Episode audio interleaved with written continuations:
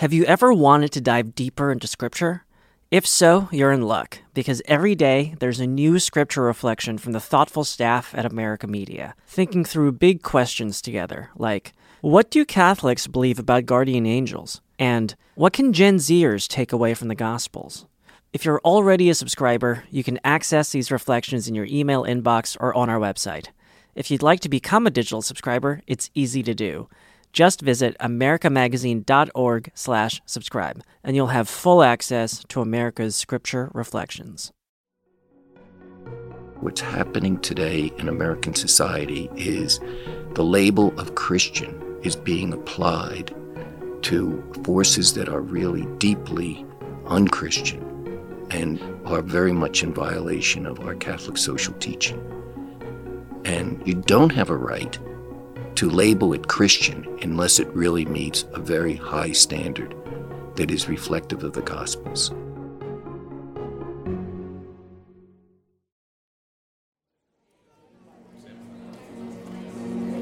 Welcome to Preach, a podcast from America Media on the art of Catholic preaching. I'm your host, Ricardo da Silva, a Jesuit priest from South Africa, associate editor at America Media in New York, and also an associate pastor at the Church of St. Francis Xavier. In each episode, we take you into the minds and hearts of some of the finest preachers in the Catholic Church. We listen to their homilies, learn what makes them great, and draw inspiration to keep preaching the good news. This week on Preach, we are joined by Walter Modrys. Walter is a Jesuit priest. He describes his present state of life as retired but still holds down five jobs, including one as the host of a preaching podcast, together with his colleague, Miss BJ Brown. Like Preach, you can listen to his weekly homilies on his podcast, Believe, Teach, Practice, available wherever you listen to podcasts. Walter, welcome to Preach. Thank you very much, and thank you for your invitation to be here. Wonderful. It's so good to have you as the host of another podcast about preaching. Uh, why don't you tell me a little bit more about Believe, Teach, Practice? When did it start? What's the idea behind it? Well, it started about 100 weeks ago. It was really started uh, with the initiative of B.J. Brown, a colleague of mine. Uh, we were together at uh, Old St. Joseph's Church in Philadelphia. And I think the church very much profits from hearing preaching from a, from a woman and uh, she can speak about experiences like being a mother raising children that obviously I cannot speak about. So she provides, I think, a very uh, deep insight into the scriptures. I think we complement one another very well. I know you've written this homily for the podcast audience. Do you know much about the audience, who the audience is? That's one of the frustrations I feel about this particular form of ministry. We have a lot of anecdotal uh, impressions, uh, but we really don't have a good, clear idea. It's meant to be pretty broad and undefined in terms of uh, the particular characteristics of the audience, of the congregation. And yet there's something about Scripture that speaks to all of us. So, talking about Scripture, you're preaching on the Feast of the Transfiguration of our Lord, and you're really focused on the Gospel reading from the Gospel of Matthew. Why don't you set the scene for us? What happens in that gospel passage? So the, the transfiguration scene appears in each of the three synoptic gospels. They're somewhat similar. This happens to be taken from the Gospel of St. Matthew. You know, so Jesus takes his three closest disciples, Peter, James, and John, with him up to the mountain. And as the uh, evangelists reported, he is transfigured before them. And it's this vision of Jesus becoming this source of very bright light. And uh, there is a cloud from heaven, and the voice from heaven, the voice of his Father, talking about uh, Jesus as his Son, and listen to him. Uh, so it, it's kind of an echo of the baptism scene of Jesus. But the the important thing uh, for the evangelists, I think, is that it's it's an echo of Jesus on the journey, and Jesus is asking these disciples to follow him um, as he makes his way towards the passion and death and crucifixion scene, and finally the resurrection. So, having been reminded of this depiction of the Transfiguration in the scriptures, I want to hear how you translate that for a modern day audience. So, we will now hear Walter Modrys preaching on the Feast of the Transfiguration, Year A. It's just a coincidence, to be sure, but sometimes a coincidence can shed an unexpected light on experience. The Feast of the Transfiguration is celebrated every year on August the 6th.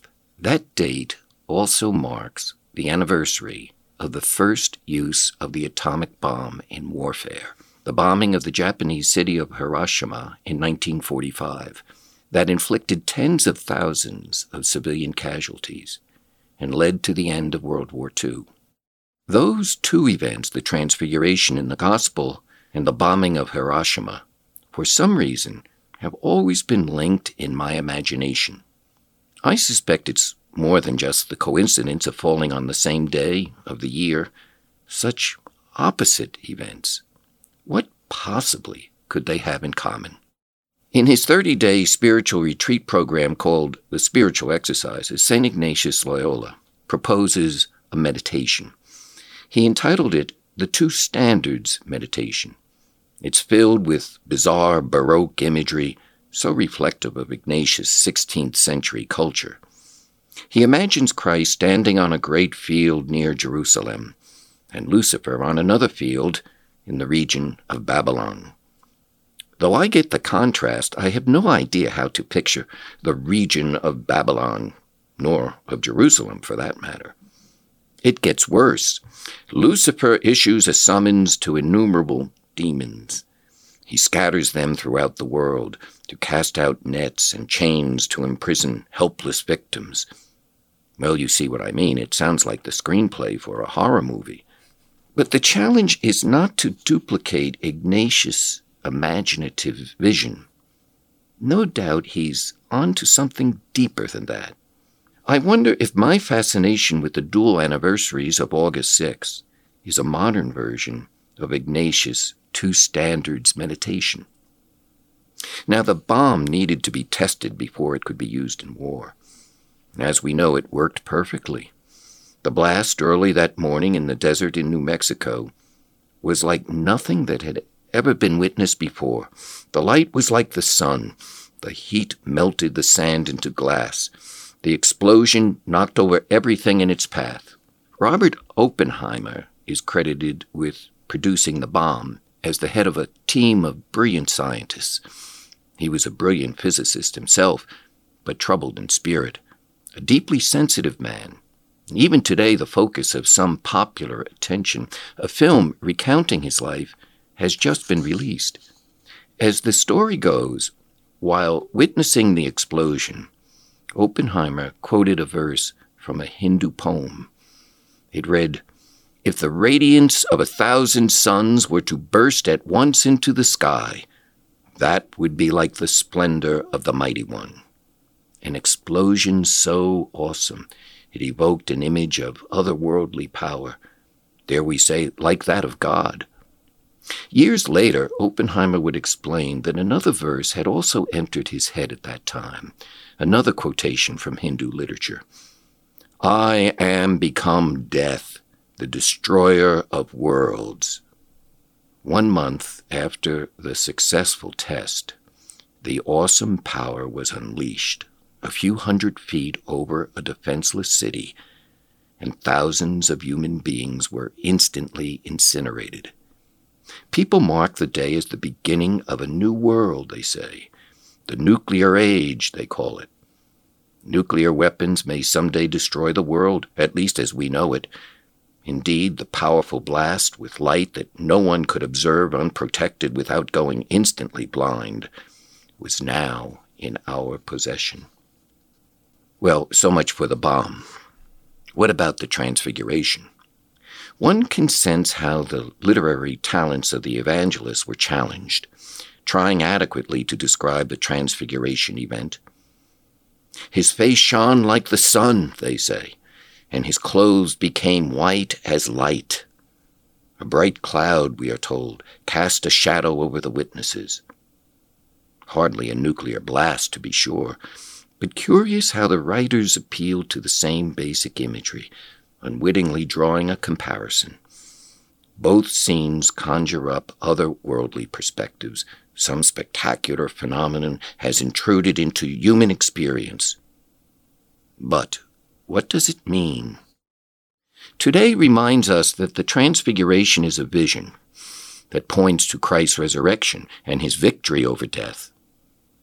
Today also reminds us of the detonation of a weapon of mass destruction, an invention that may bring about the end of human civilization. We become like Christ, as St. Paul reminded us. Or we become like death, the destroyer of worlds, as Oppenheimer warned. Well, four years ago, Pope Francis visited Nagasaki, the second city that suffered a nuclear attack a few days after Hiroshima. The time was in November, so the Pope had no reason to mention the Feast of Transfiguration. But he implicitly appealed to the Ignatian meditation, the two standards. He spoke of the perverse dichotomy, he called it, that marks our world. Peace and international stability, he said, are incompatible with the fear of mutual destruction or the threat of total annihilation. The two poles of the dichotomy couldn't be more opposite. Peace and international stability on the one hand, and mutual destruction and total annihilation on the other. Those are the opposites, the modern correlates of the plains of Jerusalem and Babylon. Despite the stark contrast, it's surprising how much the perverse dichotomy of Pope Francis pervades our experience. In one form or another, it plagues most dimensions of our lives. That's why it's such a valuable tool for discernment. We can learn a lot by comparing the opposites, because, paradoxically, we frequently confuse the two poles of the dichotomy. The confusion arises when we resort to force, claiming that we are really striving for peace, whether in international affairs or as a way of policing our cities or coping with our own personal issues in life. The voice from heaven to follow Christ is drowned out by the violently disrupting sound of an explosion detonated or a gun going off. The unheeded cries of the poor protesting injustice are shouted down by a mob fearing their loss of privilege. To confiscate weapons of mass destruction, which didn't exist, we invaded Iraq against the better judgment of many. At the same time, our country nurtures our own nuclear arsenal, the warheads and delivery vehicles, as if such weapons can secure long term peace for mankind. We confuse weapons of mass destruction with authentic instruments of peace. Many, claiming to be Christians, rely more on the light from a nuclear blast than on their faith in the transfigured Christ. The greatest sin arises, however, when we actually substitute one pole for the other. We falsely claim that the blinding light and the destructive blast are appearances of a salvific force because we naively assume we can contain the evil it inflicts. Then we wilfully take the side of the weapon with its display of otherworldly power. It's not just nuclear weapons, however. We arm our citizenry, claiming that guns keep us safe, more than the values we share and the mutual respect in which we hold one another. In our cities, unarmed civilians are beaten and sometimes killed by police in a wrong handed effort to protect public safety. We impose capital punishment to bring closure and to console tragically injured parties, sometimes learning later that the executed victim was actually innocent of the crime.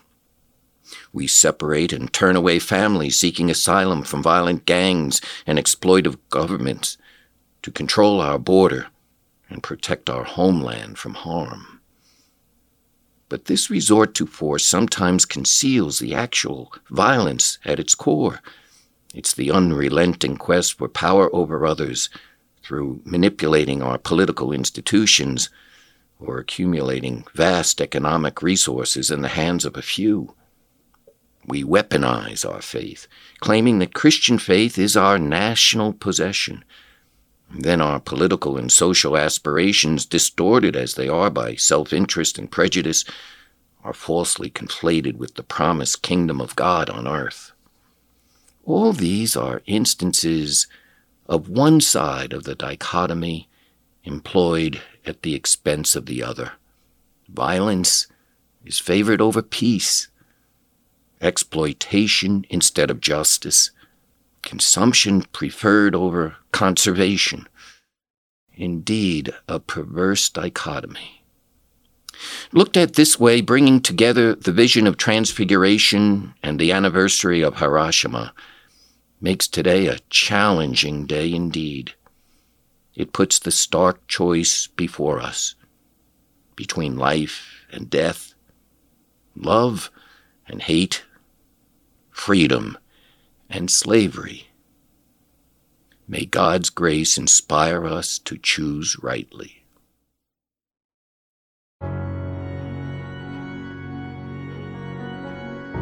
That was Walter Modrys for Preach.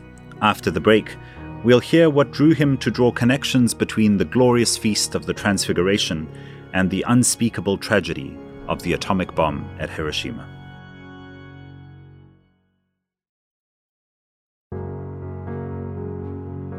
Welcome back to Preach. Thank you. I can't say I've ever heard a more surprising homily for the Feast of the Transfiguration. Not quite sure how we got to uh, the Feast of the Transfiguration and the atomic bomb at Hiroshima. Just wow. I mean, how did you come to that connection? Well, I've always found it very difficult to preach on the Feast of the Transfiguration. As I mentioned before, the passage is so loaded with scriptural references, Old Testament especially. And unless you really delve deeply into New Testament Christology, it's it's difficult to explain the meaning of the event. But I have always had this um, distraction, if you will, about August 6th. That happened just after I was born. I was born at the end of March in 1945. So all of these events took place uh, just after my birth. And I, I, always was drawn to this um, problem of nuclear weapons and the story of uh, what happened in the, the use of these weapons. And so when you called and asked me to preach on the Transfiguration, I thought to myself, well, now, why don't I use this opportunity to try and put these two things together that have kind of always been somehow associated in my mind?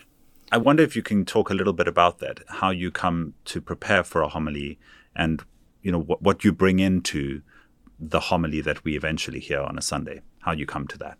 Well, my first of all, I'm usually panicked. I usually like to walk around, uh, not sit in a room and not sit at a desk and or before a blank computer screen or a blank piece of paper. Years ago, I would do it with a cigar, but I can't smoke a cigar anymore, according to the doctors and and go out for a walk and just look around and daydream during the day, a couple days before. And what I'm looking for is what I call the handle. So, what was that handle for this particular homily? Well, obviously, it's the uh, contrast between here's Hiroshima and here's the gospel story of the Transfiguration. And Christ is calling us into life, and this terrible weapon is calling us to death. And the imagery, I thought, that brings them together is they're both talking about light, and they're talking about this cloud and, and the, the awesome impact of these two scenes, but for such opposite purposes. Um, and, and then the, the bridge was the Ignatian idea of the two standards. So, just for the benefit of our listeners who may not have a background in Ignatian spirituality, let's talk about the spiritual exercises. So, the spiritual exercises are designed by St. Ignatius Loyola, and it's really a way of explaining his experience of the spiritual life and how he comes to make decisions that are informed by what God wants for him in his life and to remove obstacles that are stopping him in his own life. And it's divided into four notional weeks.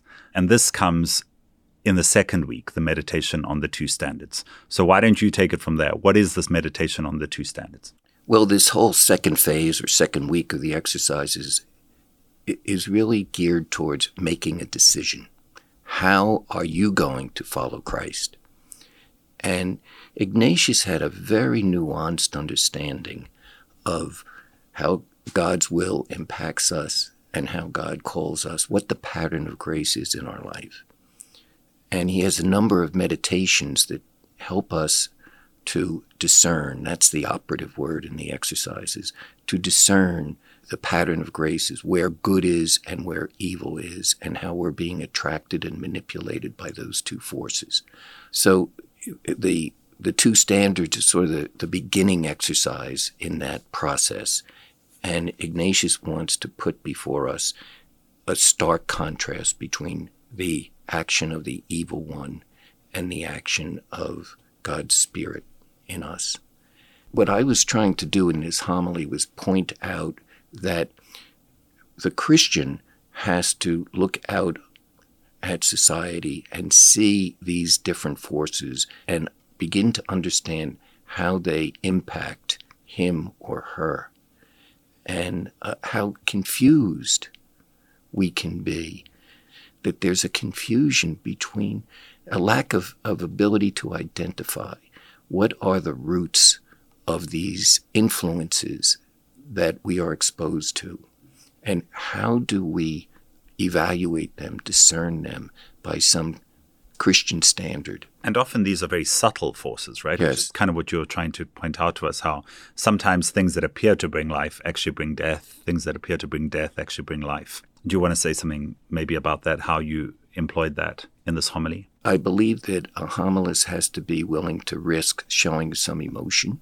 And I usually do try to do that. And it is always risky because that kind of passion can be uh, misdirected by the homilist overreacting, overdramatic. It could it can draw attention to oneself in, instead of to the truth that is hopefully being proclaimed. Um, it can also be very biased because it's linked with emotion, which of course can be very subjective.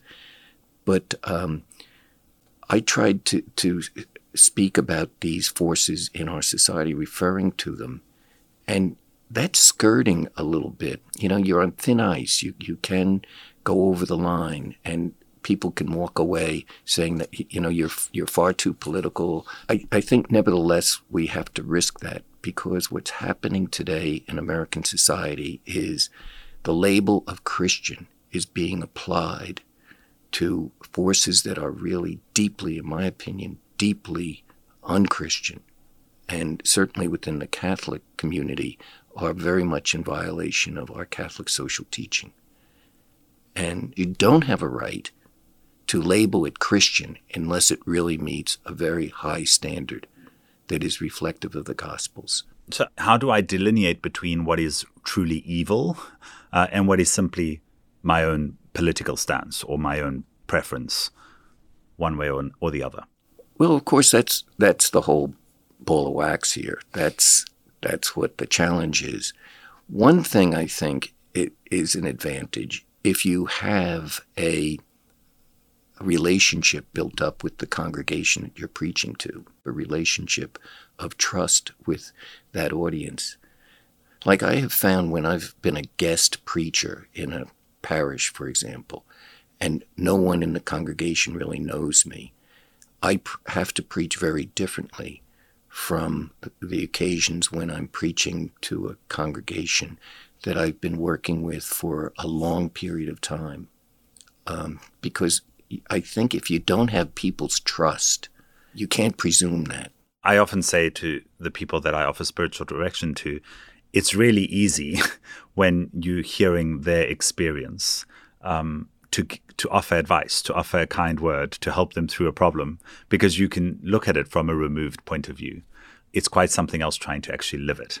And so maybe admitting that to your congregation in your homily is uh, half the battle won. And and that's what I mean about p- uh, building up trust with the congregation. Like one time, uh, I was walking around the church uh, during Mass. I was not the presider, of course, and uh, around communion time, a uh, man came up to me and said, "Father, I'm not going to go to communion because I don't feel that I'm worthy." And I said to him, "Look, we only have one line in this church, and it's the line for sinners." and the priest leads it. And I suggest that you get on the line with everybody else. I wonder if you might say something about when somebody disagrees with what we have to say or they feel incredibly challenged by it and they come to challenge us. Um, you know, how are you able to respond to them in a way that is loving and affirming without affirming necessarily a position you might think is evil in their thinking? Well, uh, you know, I I have a line I, I give people that if you want to hear my politics, uh, you have to take me out to dinner at a really good restaurant and pick up the tab. and I'll be glad to, to speak about my politics. Here in the church, I'm not talking about my politics. I'm talking about what seems to me to be the Christian faith. And again, I struggle to live this just as you do. Now, um, we we finally have to rely upon our prudential judgments to make practical decisions in the world, and I think it's great that we can have discussions about that. What I'm afraid of, and what is really difficult to handle, and I'm sure you have felt this too, is when somebody is really mean spirited and comes at you. That, that's, that's a little bit different. Uh, I have many friends that disagree with me, you know, would take exception to some of those statements uh, that I made in this homily. And for example, you know, I don't have the answer to the whole immigration crisis that is facing the country. And, you know, I, I don't know an awful lot. Of, I'm not an expert in economic theory and what the Federal Reserve should be and uh, so forth. Uh, that's not that's not where I'm really passionate. But it's this concern for the, the real deep social justice issues that I, I think a Christian cannot escape because of the gospel. You know, there's something very good about Christians. And it's, you take the kinds of people that say are in our podcast audience. They're people that want to hear the, the, gospel preached. That's that's why they're giving up 10, 15, 20 minutes, whatever it is, on a Saturday morning to listen to this thing. If you appeal to that core uh, where grace is at work in their lives, and not in a triumphalistic way from outside or being judgmental, but in, in terms of your interest in, in acknowledging that uh, the action of the Spirit within them. Um, I think uh, most people that are coming to church will respond to that. Somebody is so mean spirited that they are going to be terribly hostile. Well, that's the risk you take as being a, a, a, preacher. You still have to preach the word, you know, in season and out of season. So, how do we preach about these political issues and then still maintain a sense of Christian hope? Because these are challenging things to talk about, but you want to leave people with hope. Absolutely. How do you leave them with hope? Well, during this summer, we're spending a, a number of weeks on the 13th chapter of Matthew's Gospel, which is the parables chapter. The message is that there is hope because the kingdom is coming. And, you know, the sower went out to sow, and believe it or not, despite all of the obstacles, the seed took root and grew, and the harvest was, what is it, 30, 60, 100 fold. These gospel readings are sort of like a a TV series, and you should tune in every week to follow the plot line. And it's not just one week that stands alone, it has to be seen in the context of the entire series. Well, I think those three things are great things to leave us with, especially to leave preachers with, right? That in the first place, we should trust in God. Uh, that thereafter we should be prepared, right? We should do our due diligence and make sure that we prepare well. And finally, that we pay attention to where the story is going, right? That this is part of a, a larger body of texts, um, a body of work that we are moving into the Eucharist. So I think you've left us with some wonderful advice for our preachers. Thank you for joining us. Thank you, Ricardo. Pleasure to be with you. Wonderful.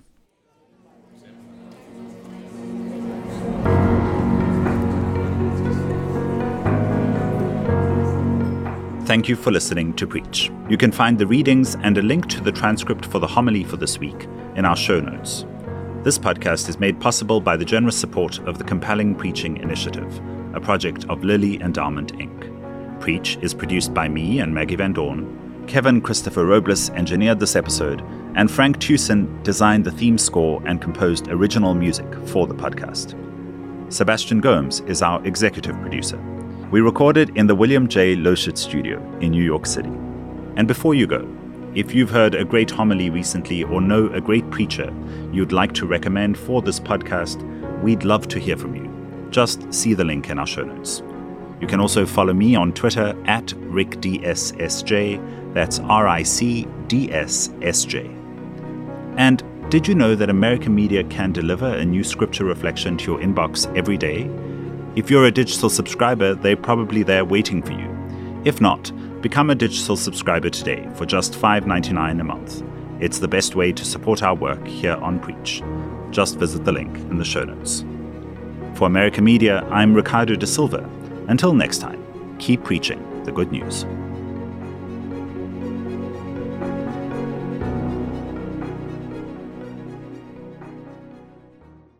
Have you ever wanted to dive deeper into Scripture? If so, you're in luck, because every day there's a new Scripture reflection from the thoughtful staff at America Media, thinking through big questions together, like what do Catholics believe about guardian angels? And what can Gen Zers take away from the Gospels? If you're already a subscriber, you can access these reflections in your email inbox or on our website. If you'd like to become a digital subscriber, it's easy to do. Just visit americamagazine.org slash subscribe, and you'll have full access to America's scripture reflections.